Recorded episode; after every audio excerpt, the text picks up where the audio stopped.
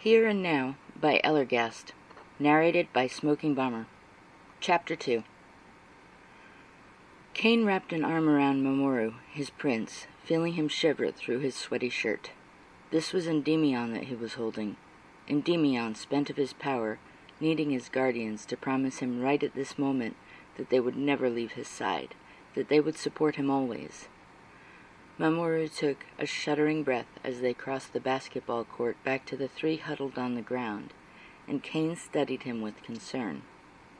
He looked ill, shaken. This couldn't just be the exhaustion of using his power.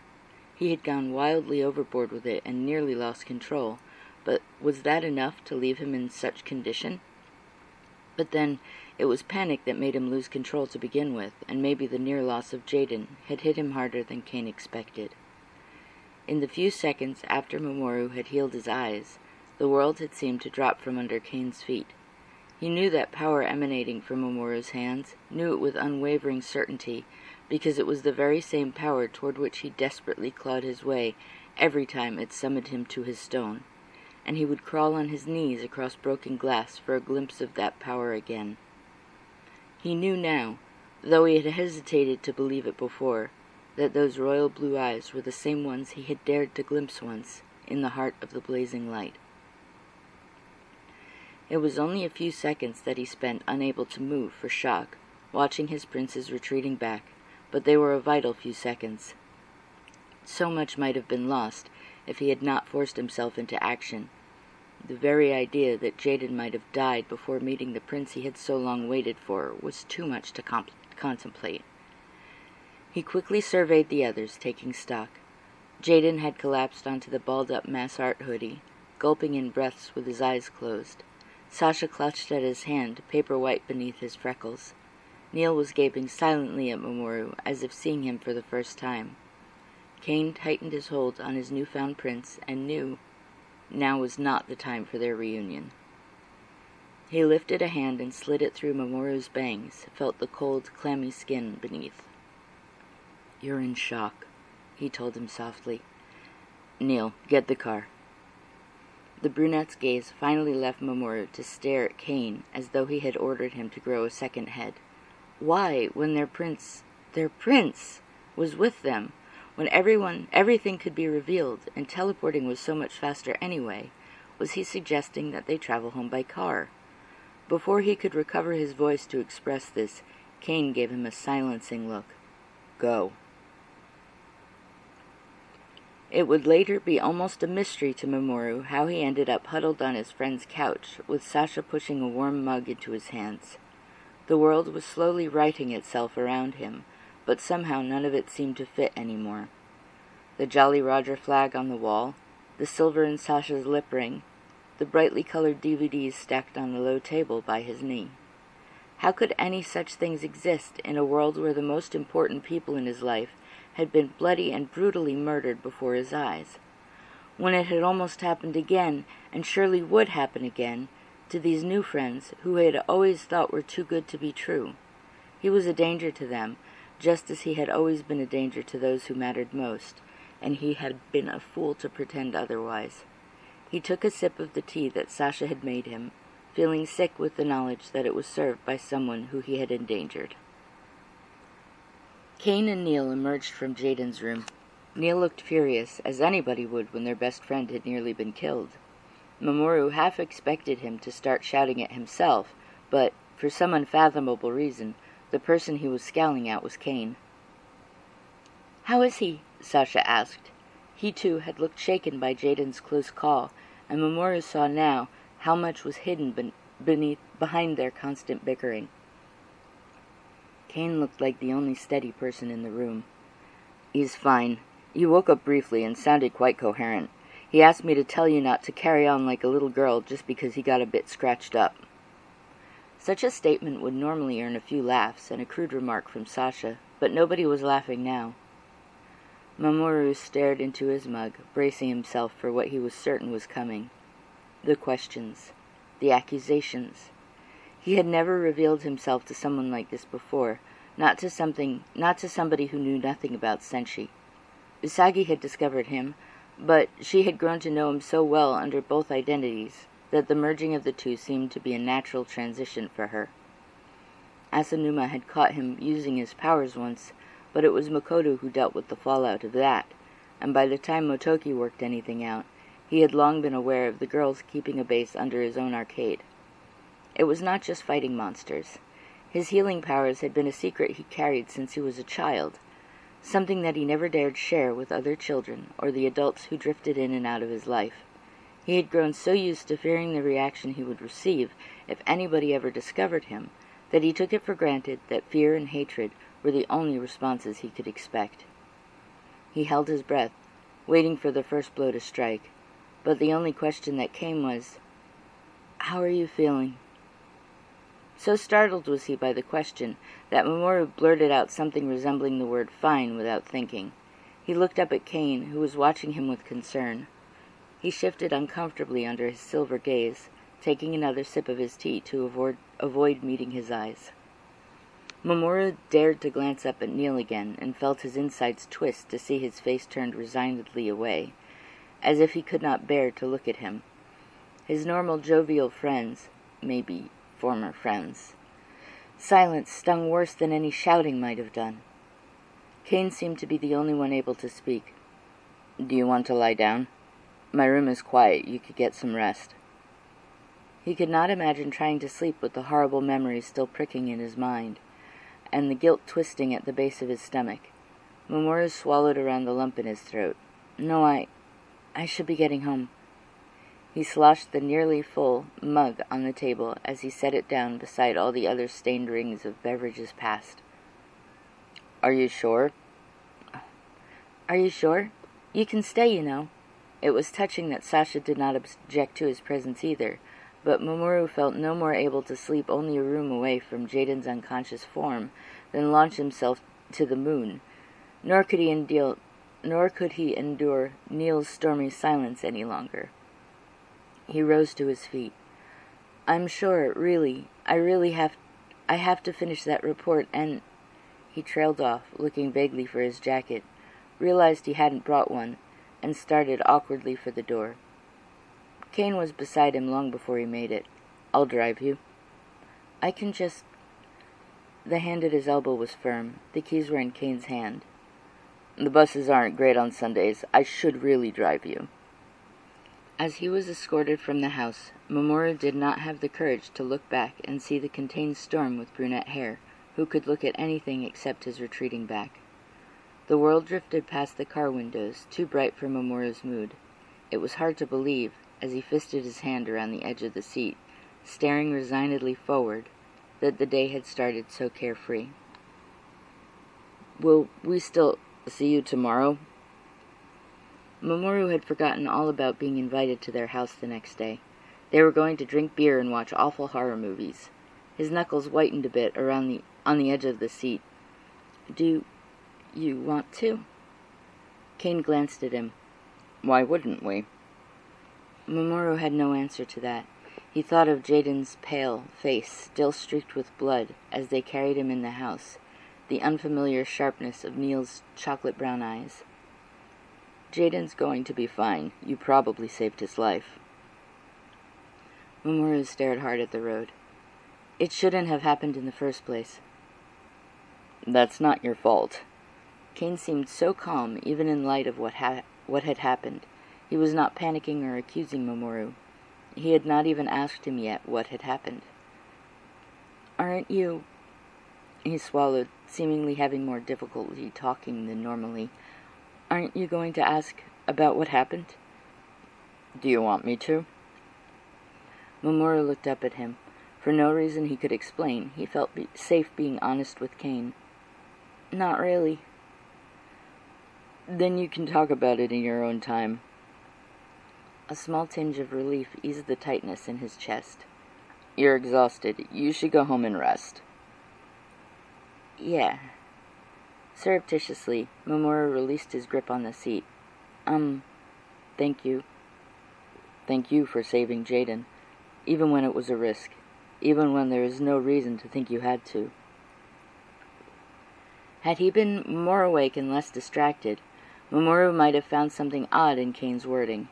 Instead, He muttered an embarrassed you're welcome, feeling as much as ever that he had done Jaden more harm than good.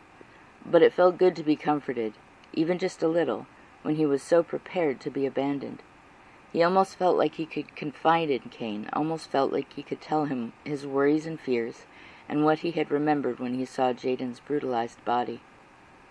But it wasn't Kane's counsel that he wanted. He wanted the people he had lost so many times, not just in the distant past, but again when they were defeated under Beryl, before he knew them, and once again when their souls had vanished from their stones like candles flickering out.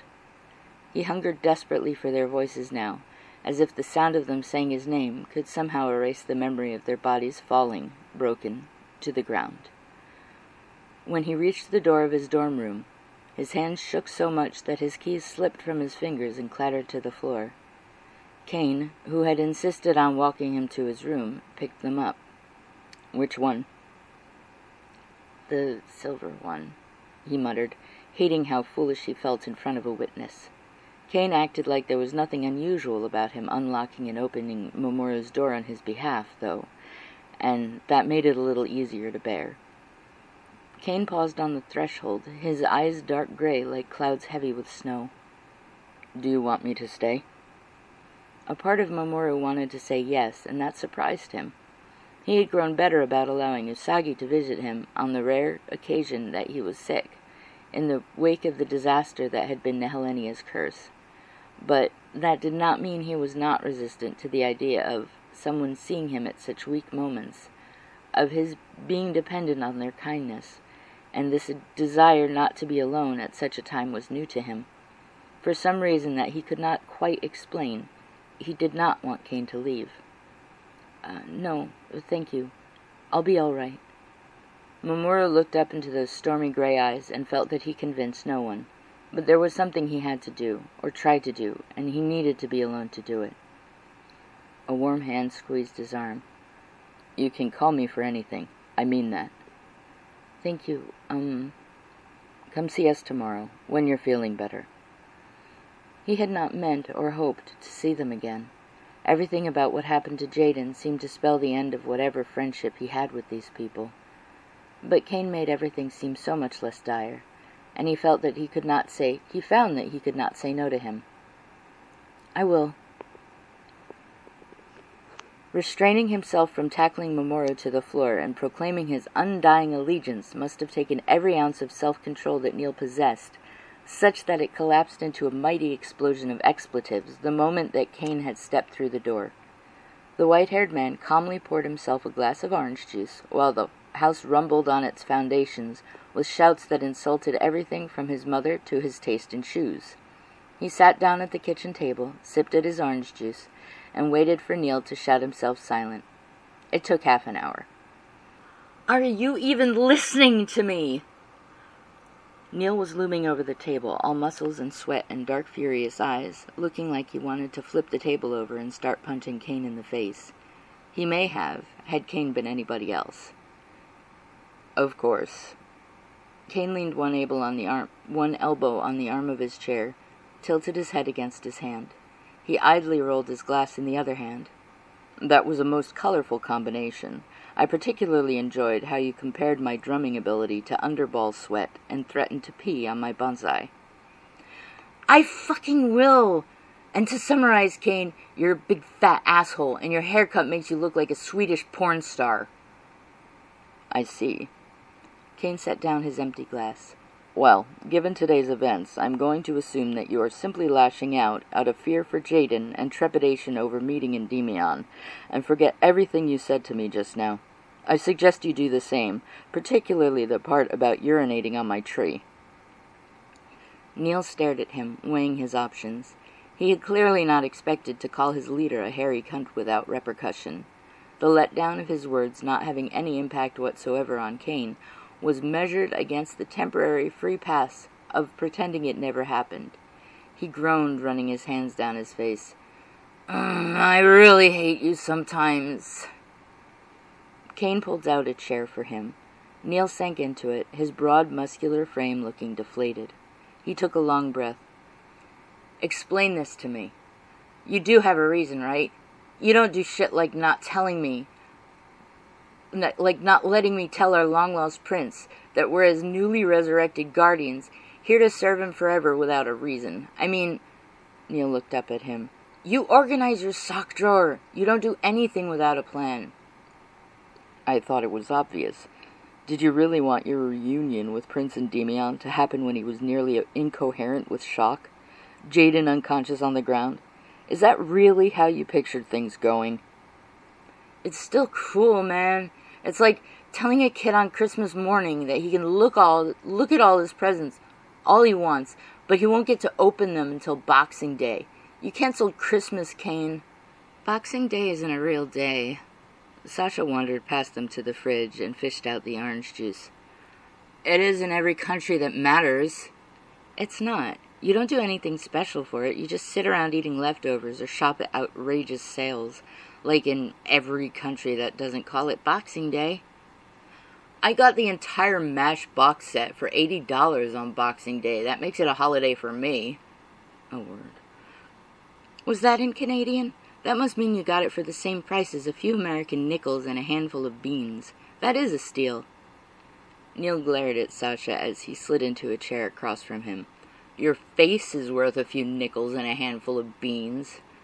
Sasha's eyes, Sasha's green eyes sparkled over the rim of his glass. That's not what your mom said last night. Before Neil could rally a counterattack, he turned to Kane. So, when are we planning to tell him? He looked between them. That's not entirely up to me, is it? When do you think we should tell him? Right now, Neil shot out. Other than that. When Jaden's awake, Sasha said emphatically, setting his glass down. He'd kill us if we let him miss this. Kane nodded.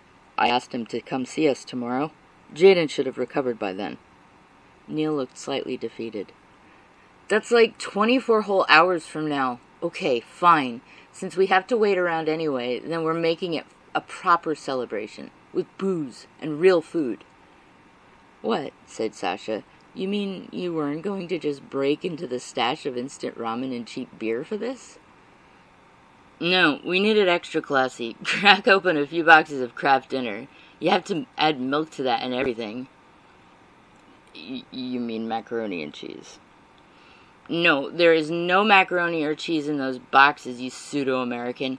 But your cheese all tastes like plastic anyway, so I guess you never figured out the difference. You say that like you don't eat more processed food than the rest of us combined. As their argument as their argument devolved into a dispute over whose mother was larger, Kane stood and left the kitchen. He paused by Jaden's door. His reclining form did not stir as Kane's shadow fell over it, soft snores sounding in the darkness. M- Mamoru, Endymion, had healed him completely, but there was still the blood loss and the trauma to account for. They always seemed to forget that part in the past, when he caught them doing all manner of ridiculous stunts, Jadeite climbing all over the castle walls like a monkey, Nephrite jumping into freezing water on a dare, acting more recklessly than they may have if they did not think Endymion could cure any and all ailments. Had he made the right call today? After two lifetimes of mistakes and two years of waiting, he was moving as cautiously as a slug on a salt shaker. He wanted everything to be perfect for Endymion, and maybe that was too much to ask of the world because when he had left him standing alone in his dorm, he had looked as hurt and lost as a child without its parents. He had almost dropped all pretenses there, but it was Mamoru who wanted time alone, and maybe he deserved some space after what happened. It was not like Kane to be uncertain like this, but as he should have remembered, where Endymion was concerned, he would always be just a little bit lost.